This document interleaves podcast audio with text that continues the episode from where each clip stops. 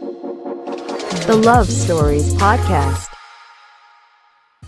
さあ始まりました「ザ・ラブストーリーズ」ですこの番組は恋バナがしたくなる映画をテーマに男子2人がお届けするラブストーリー特化型映画ポッドキャストです始まりましたね第1回目始まりました。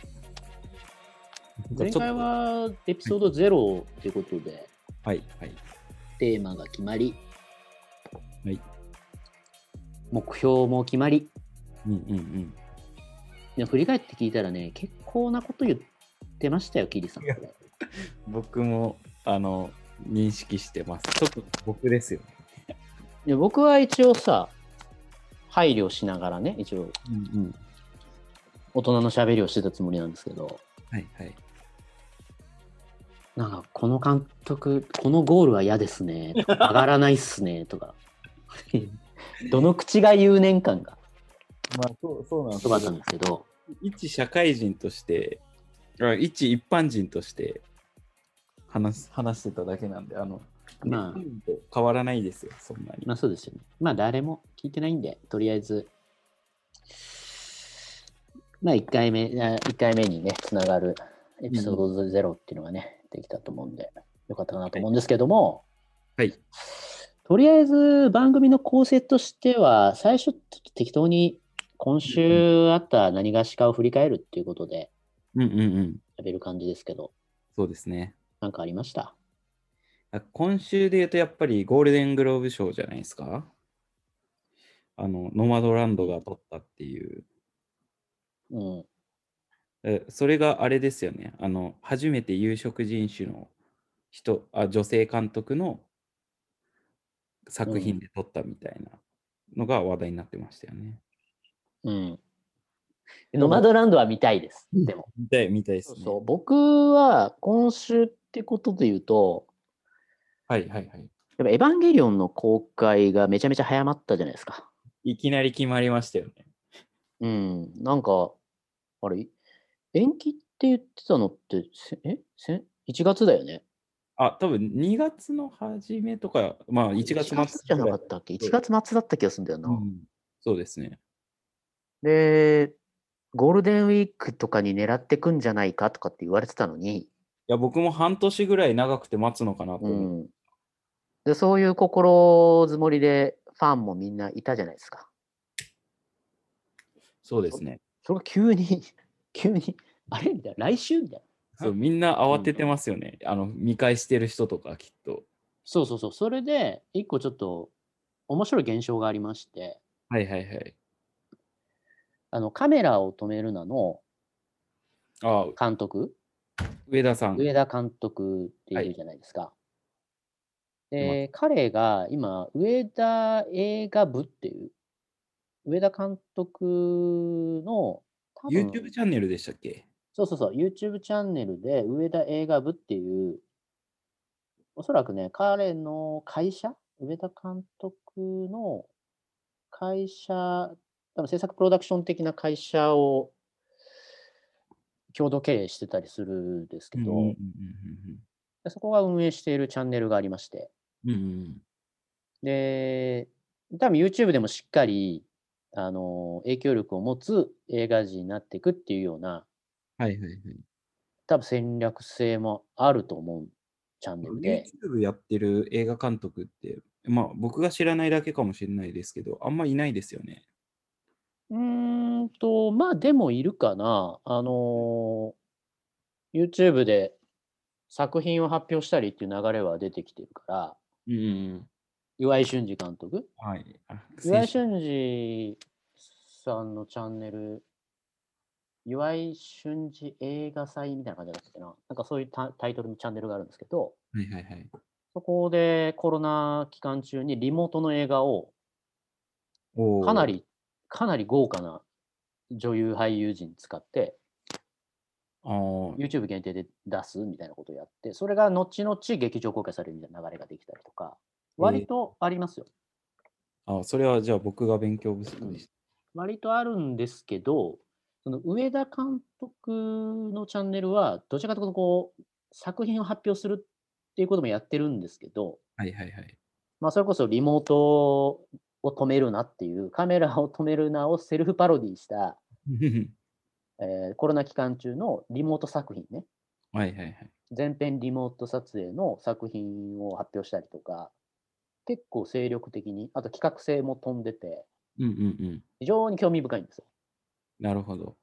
で、さらに、あんまりこう、映画監督前とした、なんかこう、YouTube とは世界が違うからみたいなことで、作品を淡々と発表するだけじゃなくて、割とこう、YouTuber っぽい番組やってるんああ、じゃあそこを理解した上で、まあそうそうそうそう郷に入っては郷に従い的な。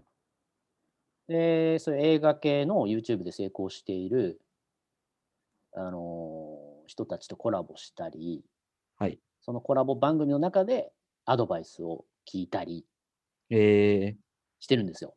はいはいはい。だからそれこそおまけの夜っていう、ああ、ああいはういね、見ましそたの番組、YouTube の中でコラボして、おまけの夜って結構今、映画系の YouTube だと上位の方にいると思うんだけど、うんうん。なんでそんなにうまくいったんですかみたいなことを 上田監督自身がそのコラボ動画の中で聞いてるわけ。ああ、面白いですね。そこ、逆インタビューみたいな。そうそうそうそうそう。で、えっと、きっかけはアベンジャーズだったらしくて、おまけの夜は。えアベンジャーズっていう、まあ、要はマーベル作品ファンっていうのがある一定ボリュームいるじゃん。ー、いますね。で、それをみんなで振り返ろう。で、結構作品数も多いし、うんうん今からは、その、まあ、アベンジャーズのさ、エンドゲームうん。うんうんつながる手前のところで、ちょっと振り返りたいなって思う人が増えてきたときに、それをみんなで振り返るみたいなこととか、ああ、うその公開に合わせてみたいな。そうそうそう、公開に向けて、うんうんうんそのまだマーベル作品に対してはいはいあまりこうがっつり入り込んでない人たちに向けて解説するみたいなはいはい。そういうスタンスのコンテンツが割と跳ねたって言ってたんですよはいはいそのおまけの夜はね。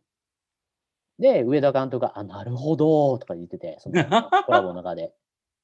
でその今日今日のさっきの話に戻るんですけど、今の話に。そうそうそう。まあ、エヴァンゲリオン騒動みたいなことで言うと、上田監督が1ヶ月前ぐらいからかな、うんおえっ、と、新エヴァンゲリオンの道っおていうータイトルで、エヴァンゲリオンをこれから、えっ、と、見る人たちと共に、一緒にゼロからエヴァンゲリオンを知っていくみたいなことをやりだしたんですよ。ええっ、と、ゼロから見ていきますみたいなことで、テレビシリーズの第1話からずーっと見ていく。で、その感想を語っていくみたいなー、はいはいはい。あ、だからシリーズさっきの。そうそうそう。YouTube のコンテンツ、番組シリーズやりだしてるんですよ。テレビシリーズからずっと振り返っていくみたいなことやってたんだけど。はい来週になったなっちゃったじゃん。はあ まあ、1話とかずつ上げてたのが、そうそうそうそう。あテレれビこれシリーズの間に合わねえみたいな。間に合わねえってなってて、今。うんうん。今週、あの、ツイッター上で、その、あたふたしてる感じが、めっちゃ面白くて、可愛いっすね。人間味あふれてて。ついついリツイートしてしまいました、 僕も。ということでね。今週は先週決まった花束みたいな恋をした。うん。ねその恋バナがしたくなる映画を鉄板みたいなことだよね。そうですね。これはもう永遠話せるんじゃないですかじゃあ一応、あれですか、あらすじっていうか、まあ、解説、これは今、映画 .com 見てますね。ほうほう東ほ京ラブストーリー、再婚の離婚、カルテットなど、数々のヒットドラマを手掛けてきた坂本雄二のオリジナル脚本を、菅田将暉と有村架純の主演で映画化。い坂本脚本のドラマ、カルテットの演出も手掛けた、罪の声、映画ビリギャルの土井博康監督ですかね。はいのメガホンにより、偶然の出会いから始まった恋の5年間の行方が描かれると。うあ。ちなみに、あの、信弘さんらしいです。すいません。これは難しいね。の難しい土井信弘監督ですね。はい失礼しました。どうでしたかね。えっと、僕はですね、まあ、もともと坂本雄二作品は、まあ、ほぼ全部、あのすごい古い作品以外は見てるんですけそどうなんだ。で結構彼のファンでもあありますあの多分ドラマ日本ドラマ作ってるか監督あ脚本家の中ではトップクラスに好きな監督ですねうん。で、えっと、今回は初ほぼ初ですねの映画っていうのを作ってめちゃくちゃ楽しみに見てあ楽しみに待ってて実際見てもうやられましたねもうこれは完全になんかやっぱり、まあよく言われてる自分を投影する部分みたいなところっていうのが多す多いっていうところもありつつ、なんかう時代感とかも自分にすごい近いんですよ。多分卒業した年とか、まあ、僕は大ほ学ぼに同世代だよね。いや、ていうかもう全く一緒ですね。2016ああ、リアル、リアル、リアル麦君。で、まあ、あの、聴いてた音楽だったりとか、まあ、こういう子を好きになったよな、みたいな話とかがあったりうん、して、やっぱ自分ごと化せずにはいられないような作品でしたね。基本的に僕映画の見方としては結構自分のストーリーとか重ねちゃったりするんですけど多分今回の作品はそれの最たるものだったなっていう感じはします。もうなるほどあのでそまあ総論言うともうめちゃくちゃその期待通り期待以上に面白かったっていうような作品でしたね。なるほどね。ですかね。なんか、あの、ネタバレせずに言うと。あでもそんなにあれなんだね。この坂本雄二脚本っていうところに、もう最初からあ、そう配です置。が高かったわけですね。多分、あの、結構誰よりも早く、このえー情報をキャッチアップして、あ、めっちゃ楽しみだな、みたいな感じでな。るほどあ。のそうなんだ。半年以上待ってましたね。それはのまあ、感想で言うと、まいず、全く、まあ、それで言うと、ま、真逆っていうか、あの、もともとの入入りはね、はい。何の期待値もなかったんですよ。うんうんうん。な、な何みんな花束、花束っていう、なんか騒いでんだろうぐらい。まあ、先週間違えてましたからね。 うん。だから先週予約見に行ったんで、結構まあ、後発っちゃ後発なのかな。ある程度盛り上がった後に、うんうん。あなんか見とかないきゃなっていう感じで、はい。だから、まあ、何も知らないんですよ。うんうんうん。あの、その、坂本雄二っていう脚本家が、著名な脚本家がいることとかは知ってるし、はい。だけど、そのドドラマ群は何も見てなくて。うんうんだからまあ、あまりこう食わず嫌いせずに見に行こうと思って、花束も見に行きました。はい。結果、はい結構辛い気持ちになったね。うん。うんまうんあるようでないなと思ったのが、うん。こう第三者の誰かみたいなこととか、うんうんその第三者のそのプレイヤーが出てこないよね。そうですね。あの、恋敵みたいな。そうそうそう、全然出てこないじゃん。で、うんなんか、そうなるのかなと思ったら全然なんないみたいな。うんうんうん。だ要するに、三角関係とかじゃないし、そうですね。うん。まあ、なんか前回も話しましたけど、やっぱりこれは、あの、ラブストーリーズにとっておきのテーマではあるけれども、恋人と行くべき映画ではないっていう感じですよね。うーん。ね、たら良くない人たちもうんいるかもね。うんいや、僕ね、これね、面白いなと思ったのが、はい。あの、仕事を始めてからはい。関係性がどんどん悪くなるじゃないですか。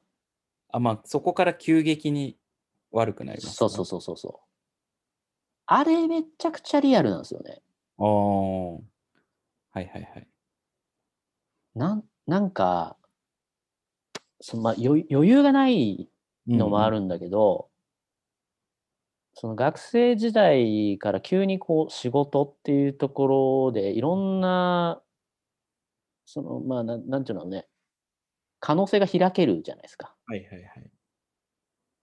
社会人になってある程度実力もついてうんみたいなとか、いややれるんだみたいなうんうんことが出てくるとすげえ可能性っていうか世界が広がるときにはいはいはい。なんか家の中でこうもともと2人でいた空間っていうのがすごくなんか窮屈に感じるわこかとっりてまあすあよ。ったなと思って。うんで、その苛立ちを菅田将暉さんがすごいこう、リアルな演技でやってたよね。はいはいはい。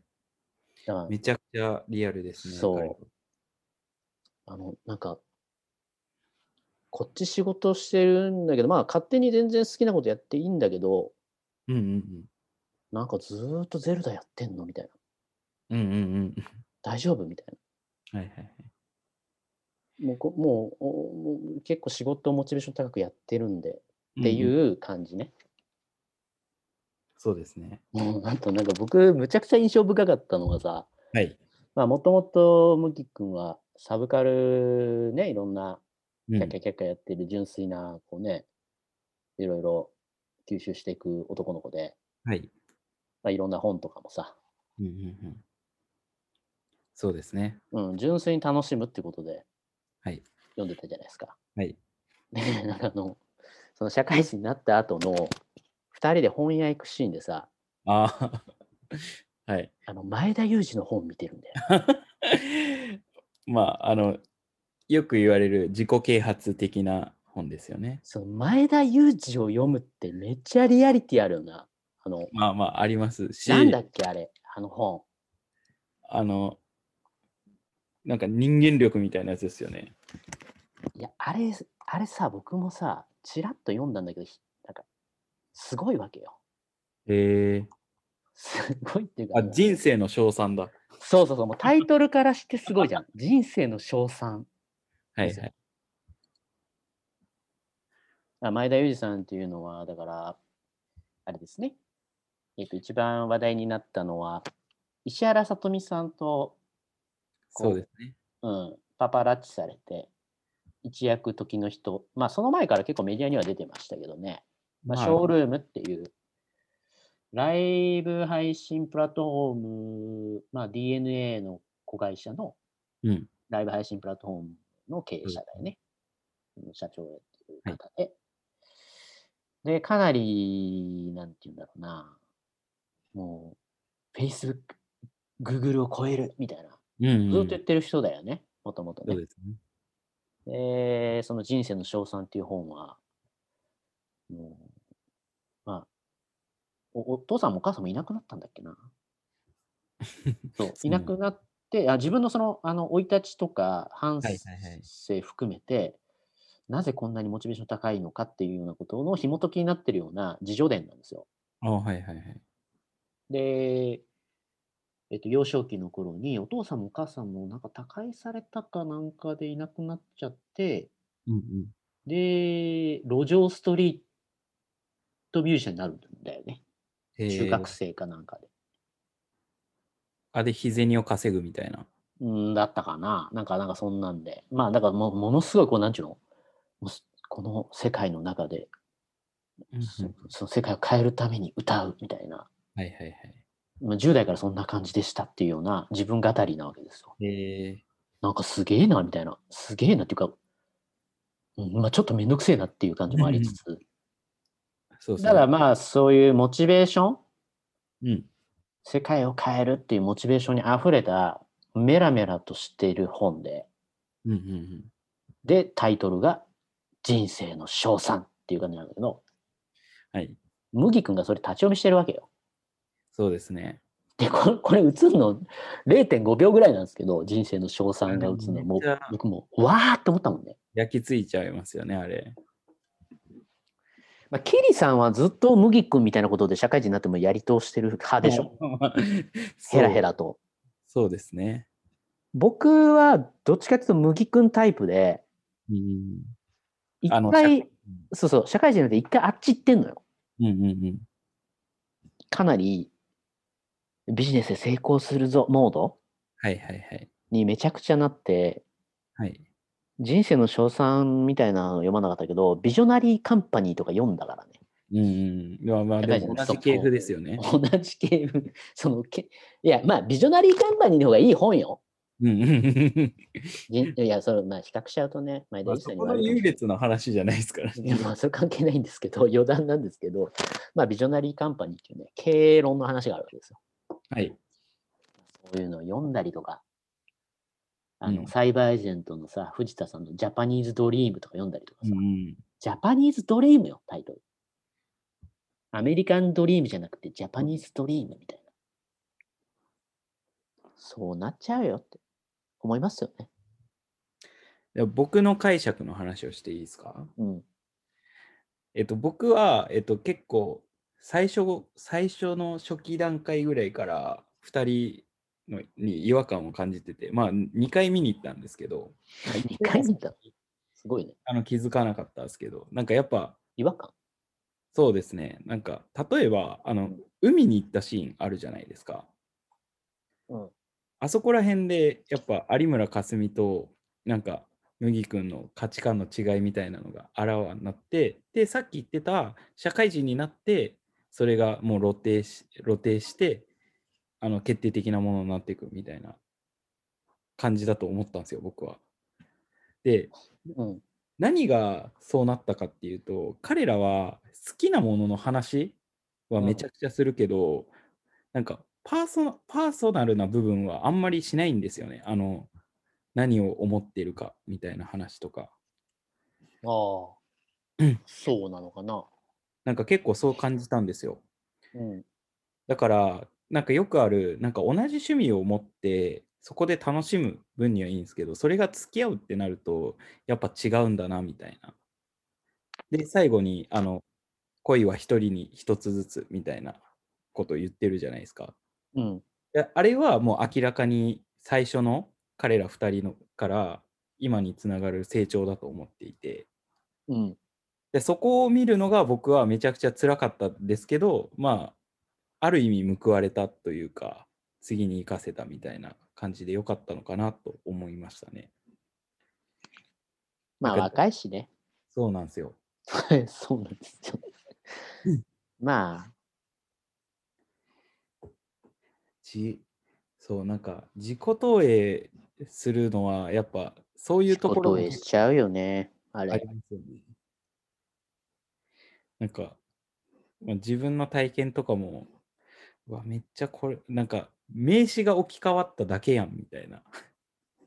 こういう名詞が置き換わっただけやんみたいな。うん。だからちょっとね、具体的なね、でも自分のこれをね、言えない、いい言いたくないっていう感じもあるあるんで、ちょっとこれ一般論として聞いてほしいんですけど、はいはいはい。あともうこれ、ひ人、人、僕の友人の話として聞いてほしいんですけど、うん、やっぱね、大学から同棲しちゃダメね。ああ、そうですね。絶対ああなる。うん、大学時代から同棲して社会人突入したら、ああなるって言ってた、僕の友達が。うん、まあ、そうですね。うん。あの僕個人の話で言うと、なんかうん人より2年入入社、社会人になるのが遅かったんですよ。うん。だからそこら辺で感じることとかもすごいありましたね。だから、その彼女、あるいは女の子が働いてるのにってのとかもあって。で、麦君も、なんか最初はイラストで食ってこうみたいな志はあったけれども。いやー、そうだろう。あれもさ、僕の友人の話なんですけど、うんうん。いやー、なんか映画監督なるとか言っててさ、はいはいはい。辞めた人がいるんですよ、知り合いにね。で、なんか、広告代理店みたいなことにね、入ってさ、突然、なんか、めちゃくちゃ働き出すうんうんうん。ひ人を知ってるわけですよ。まあ、いますよね、そういう人は。うん。そう、そう、あ、いやー、そうだよね、みたいな。食えねえもん。うんうん食えないもんね。でも、あそこもちょっと掘り下げてほしかったけどね。そうですね。あの、なんていうの単純に単価安いからやめないと思うんだよね。うんうん本当にああいう作品、自分のことを認めてくれてる、うん。はいはい。なんか雑誌とかがあったら、結構単価安くても頑張るんじゃないかな。割とあ,、あの頃ってそんなにさ、お金っていうよりかは、はいはい。自分の作品が認められるってああのお金になってるっていうことだけですごくうん。クリエイターって喜んじゃうから、そうですね。若ければ若いほど。はいあんないきなり、え、1万円のはずだったんですけど、えそ当然安いよ。安いし、めちゃくちゃブラックだし、良くないと思うけど、うんうんうん。あのやりがい搾取って言葉があるように、はいやりがい感じちゃうんだよね、普通。うん、そうですね。うん、だから、あそこは、そんなさらっとやめにいいだろうなって思っちゃったけど、あ、でもそこで言うと僕が思ったのは、やっぱあの、その直前にカメラマンの先輩のところに行って、だね。え、なんか、何でしたっけ、あの、し社会、社会に出るのはみたいな、なんか、うん。言ってたよね。そう、なんか、ああいうこと言う人いるもそうなんかそこには抗えみたいな話をしてたじゃないですか。ん。うん。いや、あれが多分決定打だったんですよね、きっと。僕ん、僕が思うには。うん、まあね。そういううん風になってたよね。え映画、映画、描かれてる中身としては。うんうんうん。いや、だけどね、僕描いてほしかったのは、もう全然自分よりすげえ才能の人がいるっていうのを描いてほしかったんだよ。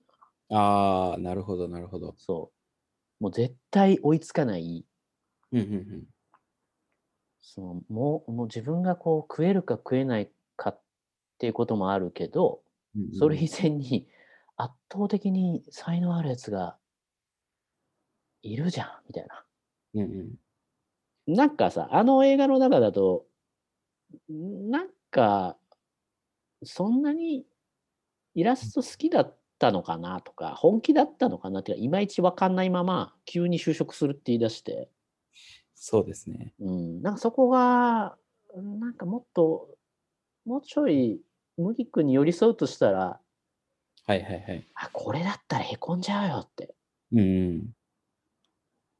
ね。しかもさ、あのあ、これちょっと別の話になっちゃうんですけど、はいはいはい。こうなんか、あの、麦君が入る会社ってさ、うんうん。 EC の、なんか路地、路地の会社じゃないですか。路地ですね。で、多分、I、IT で路地を効率化するみたいなことで、はい割とこう SARS モデルで、硬いビジネスで、ね、EC もガーッと伸びていく中で、路地の部分だけあんまり IT 化しなかったみたいな会社っていっぱいあるじゃないですか、最近うん。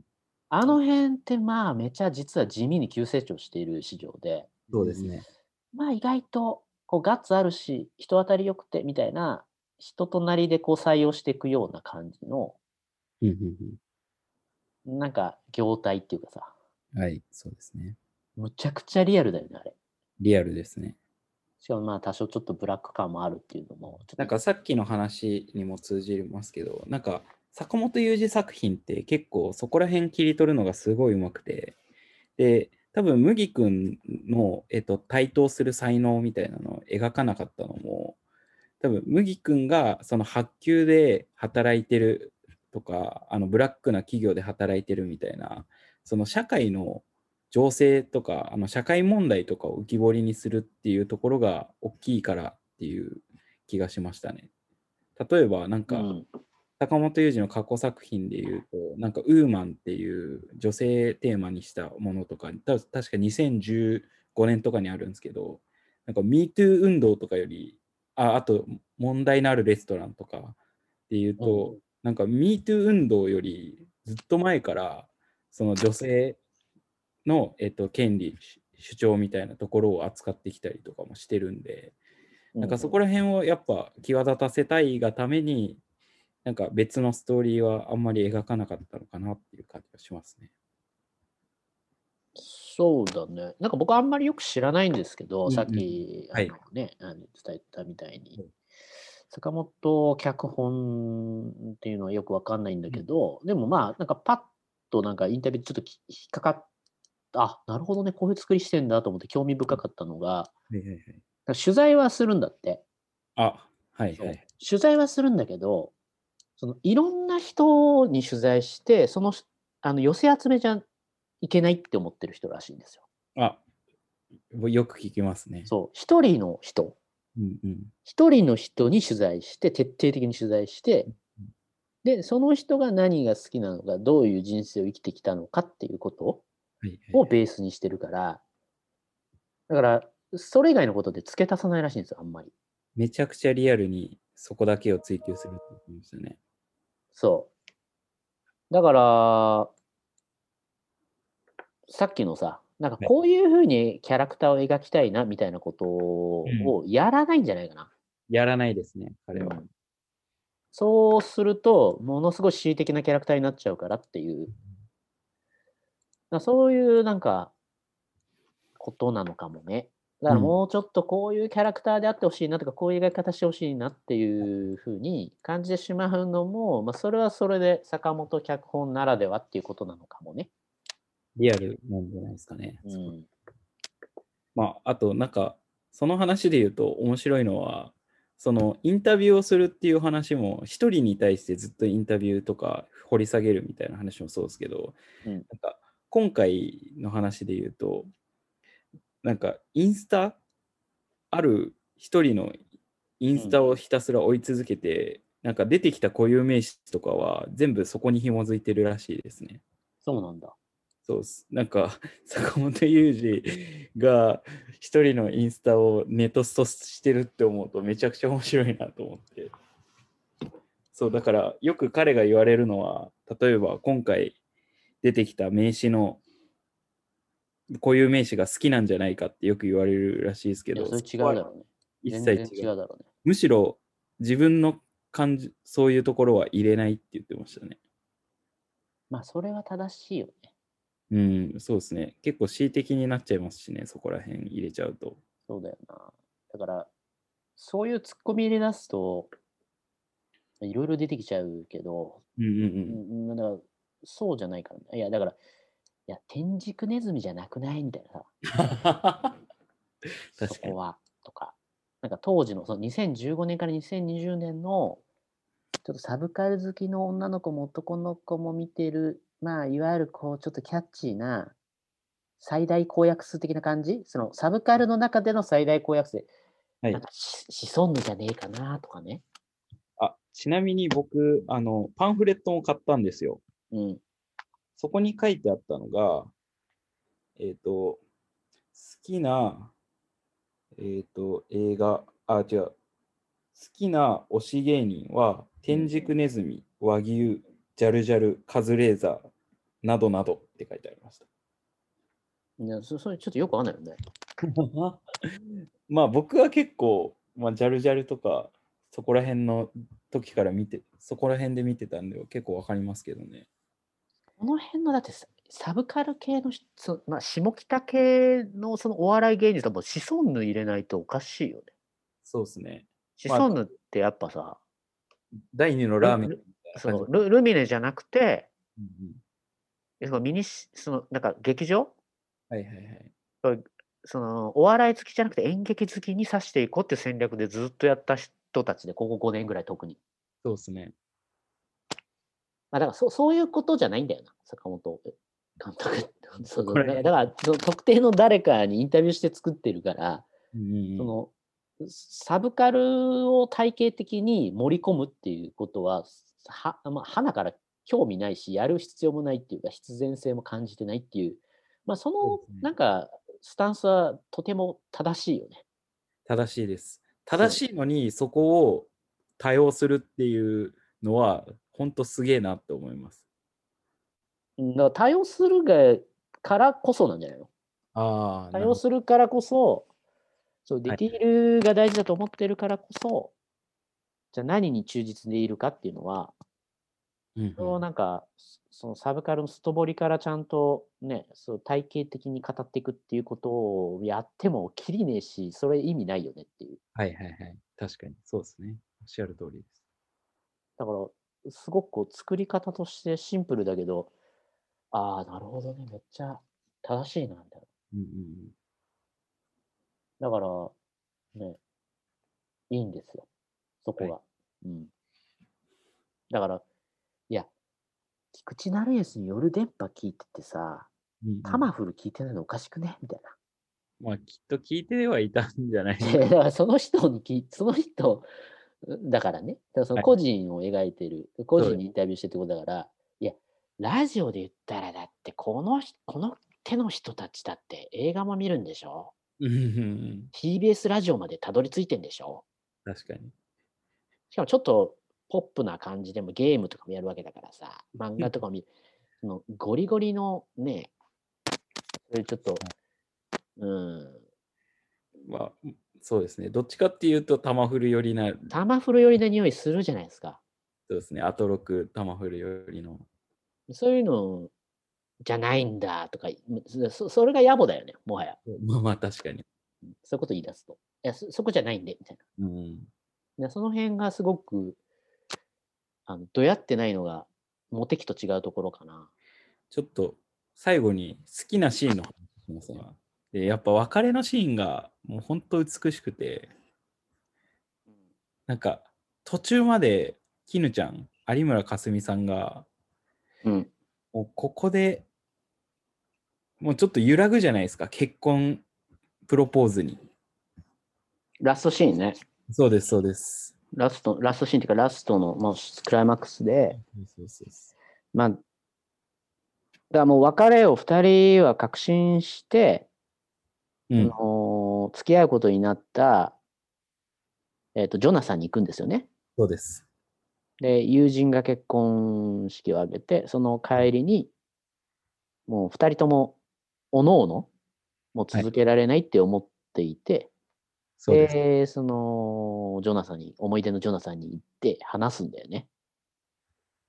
でそこでちょっと思い出話とか昔の話とかをうんしてたら、ちょっと麦君が、うん別れなくてもいいんじゃないかっていう話をしだすんですよねしだしますよね。いや、あれとかもめっちゃリアルだし、なんか、そういう感情に揺さぶられて、流れるっていう、あの、ちょっと傾く気持ちもわかるんですよ、めちゃくちゃ。まあ、僕の友達の話だとあれはね、ちょっとリアリティを感じなかったんですけど、そうですか。僕はめちゃくちゃあれリアルだなと思いました。え僕の 友達の話、まあ、僕の友達はね、あの、いまだにフラフラしてるんであれなんですけど、そうそうそうあの、あれはね、あんまりない、あるのかないや、あれはまあ結構過剰演出だとは思うんですけど、その、そこまで傾いて、そのとどめ、本来だったら、あの、最後に2人来るじゃないですか。今、売り出し中の清原かやさんとあ細だ田。からそのジョナサンで、えっと別れ話をしている最中にお客さんが来るんだよね隣のちょっと離れた席にファミレスで、自分たちが座っていた席に。そうそう昔その付き合うことになった、まあ、告白したその場面そうとです同じそうだよねシートに全く同じようなシチュエーションの大学生ぐらいのカップルが来るんだよね。そうです。で、自分たちの共通の趣味とかで盛り上がっている、キャッキャキャッキャしてるところを、別れ話をしている麦ちゃんと、麦くんと金ちゃんが見るんですよね。います。うんで、あそこで普通だったら、あ、なんかあの頃良かったなっていうふうに思って、なんかそのまま流されちゃう人もいると思うんですよ。絹ちゃんの立場だったら。うなんかんそそこを、あえてあの頃にはもう戻れないんだ、私たちは。というふうに悟って、戻る、あの、別れるっていう流れになるのがすごい美しいなと思って。まあね。まあだから、まあちょっとあの辺は偶話っぽく感じるっていううんか、そうですねそうね願いっていうか、そういうことの別れって素晴らしいよね。だから、あああそこちょっとリアリティないっていうか、もうああんなんさ、別れ話してる時点でうんうん、もう女性なんてもう頭にないと思うよ。まあそうですね。 もうめっちゃドライだから、その辺、女性って。私もう多分、ちょっといい感じの人いるしね。まあまあまあ。ほぼ100%そんなこと言ってるっていう、まあ、同棲してて別れるっていう、ちょっとここで離れてみたいなことだと、まあ、友人の話で言うとってことですよね。友人の話で言うとさ、もうそう一般論よ、これ。もう、絹ちゃんにはなんかいるぜ、あれ。 まあそうですね。うん。だからそこをさ、往生際悪くあんなさ、突然さ、なんかその場のノリでさ、はい。結婚しようとか言ったら引く、引くと思うよ、絹ちゃん。普通だったら。何言ってんのね。いやー、でもそう。でも、ドン引き、ドン引きすると思う。でもあそこで2人が本当に分かり合えた瞬間だと思うんですよ。だからそこファンタジーだよね。あれいああ、まあそうですね。で、そっからが、やもう友達に速攻 LINE, LINE すると思うよ。 なんか、なんか、今日、ほ ほ別れ話ちゃんとできたんだけど、なんか、プロポーズされたんだけど、わら、みたいな。まあの後、速攻、 友達に LINE してると思いますよね。うんうんリアルだと。ええわけわかんなくないみたいな。むうルるギさいーこバっすカよなのかなとかって言われてる。あちょれじゃはいバカだよねみたいな。長いな、長い、長い。絶対そんな感じになるよ。 まあまあまあ、そこら辺は置いときましょうよ。余白があるっていう。あいりえなくないみたいや僕はそこが終わった後の2人が3ヶ月間、な。なんで3ヶ月のセックスレスで急にプライプロポーズしてくんのいやいやそっちの3ヶ月じゃなくて、あれです、あの、別れが決まってからやのっぱ無理っ同棲てバカだと思ってた いや、もわ。ういいよ。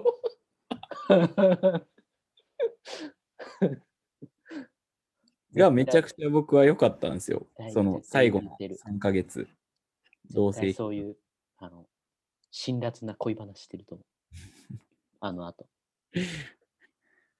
お互い違う人間で違う価値観を持ってるんだっていうのを受け入れた最後の3ヶ月は僕は結構素敵だなと思ってました。うん、だから僕の友達の話って言うとあんなことないんだよ。一度も。うん。その友達はうん、いい恋愛をしてきてないんじゃないですか。いや違う違う違う。あの、違う。いい恋愛はしてきたって言ってるんですけど、 うん。いや、あんなだって、ないぞ。大体だってもうね、そんなね、悠長なこと言ってらんないからさ、はいはいはい。もう解約届出すところからしか始められないわけですよ。同棲なんて。はいはいはい。うん。まあでもいい映画で、でも映画としてはあんまり僕は最初、やっぱね、好きじゃなかった。ほうほうほうん、見出した時は。なんて言うんだろうな。もうもう、なんかすっげえ、ああ、嫌だな、みたいな。う。うんうんうんうん。もう冒頭のシーンが、なんて言うんだろああ、最初のあの自己紹介的な入りですかう。いやまずね、語りが多いの好きじゃない。もあ、でもでもモノローモノローグはマジであの坂本雄二特徴なんで合わないかもしれないですね、そういうとこで言うと。う、映画的じゃないじゃん。そのまあそう表現が。うん。だから全然、ああ、なんか、ダッサい感じ、演出としてダッサい感じだなと思って、そしたらなんか突然さ、あの、イヤホンの話はいはいはい。なんかめっちゃこう、うんちくを語るわけですよね。うんうんうん。えっ、と、左右の音でっていう。うん、恋人二人がうん、別々の、その一つのイヤホンを、えっ、と、右と左を、えっ、と、一つずつシェアして聞くみたいなスタイルに対して、それはちゃんとした音楽を聴いてることになんないみたいなうんちくを垂れるんですよね。垂れるシーンがあって、冒頭に。はい。それをたまたま同じカフェに居合わせた麦君と絹ちゃん。うん。だから別、々のあと、声後から、そうそう。えっ、と、ぜんぜん全部見るとあれが別れた後の2人だったってことはわかるんですけど、ね、別れた後、たまたま居合わせた麦君と絹ちゃんが両方そのことを別々の恋人、また、あその、別れた後に違う恋人と、多分一緒にいるみたいなことなんだと思うんですけど、そ、うんその話をしてんだよね。冒頭のシーンで。そうですね。あれがもうさ、な、な、な、なんなのこれみたいな。うんそんなうんちく語る女の子いないっしょみたいな。とかねも含めて、いやー、とっつきにくいなーっていうのはあったね。まあでも、なんか食らったようでよかったです、僕は。うん、途中から面白くなった、本当ああ、もう、もういいや、その辺の、うなんかめんどくさい、こう、なんか取っ払映っ画っぽい感じとか、映画としてみたいなこともどうでもいいやっていうことで、うんうんい見出したら、すっげえ面白くなった。や、でもそう、その通りだと思います。うん。なんか、そういうことじゃないなと思ったね、こうのん作品は、特に。いやー、面白かったな。な本当に。いやー、リアリティ、そう、冒頭、リアリティがなかったのは、それこそ、ね、最後のファンタジーと同じで、ちょっと偶話にしてんだよね。うんうんうん。冒頭のシーンと、そのクライマックスのシーンっていうのは、あとあの、Google マップのくだりあるじゃないです Google マップ。あれ、あそこまで喜ぶのちょっとよくわかんないですけど。か。あれ、あれもだから偶話にしてるっていうか、うんファンタジーとして、二次元に置いてるみたいな話ってことですかうん、ていうかなんか、本当のリアルを描ききっちゃうと、うんうんまあ、元も子もないっていうか、なんかその、ね、、はいいやー、あいつクソだったよね、みたいな。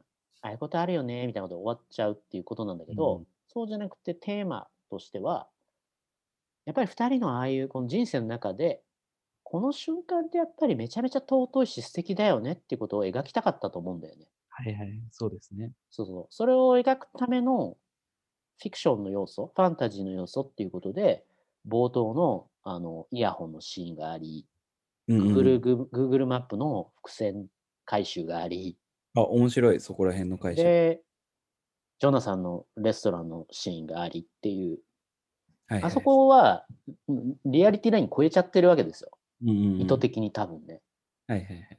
だから、そういうこう、リアルな感じとか、あ、こういうことって現実なくねみたいな目線で見ちゃうと、うんうんうんあの、まあまあ、その、そ、そ、そ、そういうことなんだけど、はい。だけどそれは、そのある種テーマをくっきりさせるためのフォーマットとして必要な要素だったと思うね。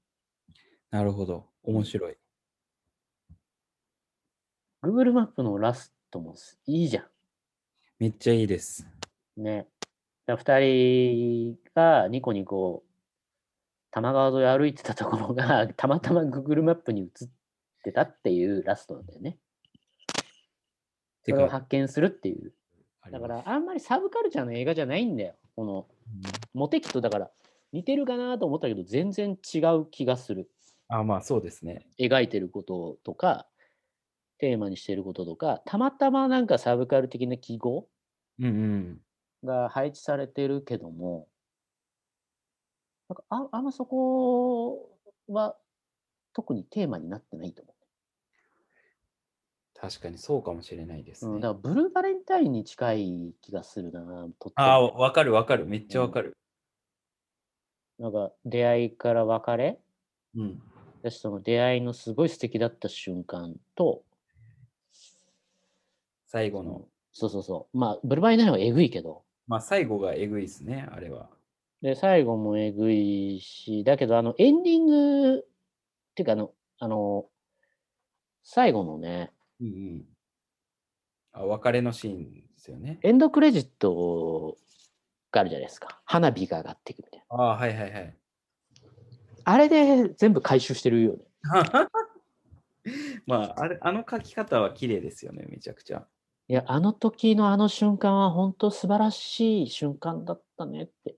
うんうんそれだけは嘘じゃないよねっていうことの独語感を、エンドクレジットで無理くり残すっていうブルーバレンタインの手法。正しい。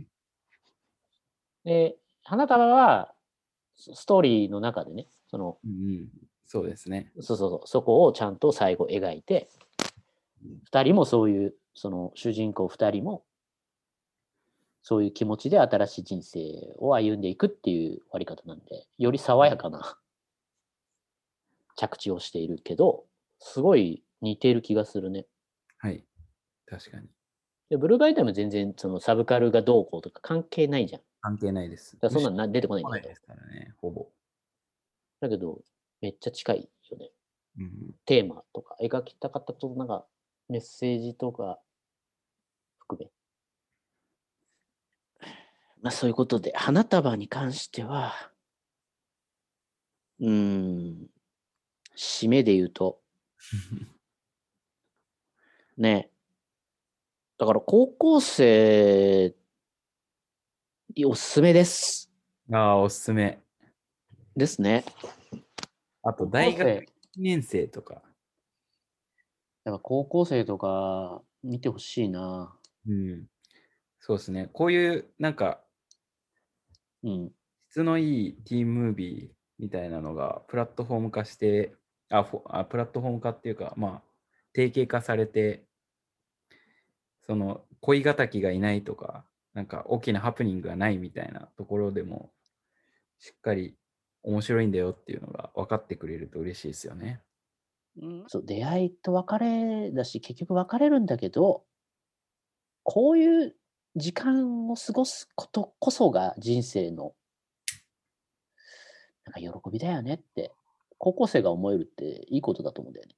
いいことです。めちうゃんくちこれからこういろんなね、その恋愛をしていく人たちが、まあそういうふうに思える作品とか思わせてくれるゃ。うんうんうんのっていうのは、ぜひお勧めしたいなと思いましたね。はい。はい、ということで。ぜひ、坂本雄二作品、別もドラマも見てほしいですね。そういう人たちに。ということで、次回はどうしますかねなんかクソベタなとこ行くああ、だすブルーバレンタインとかってことですかいや、もっと。例えば。ラブアクチュアリーみたいな。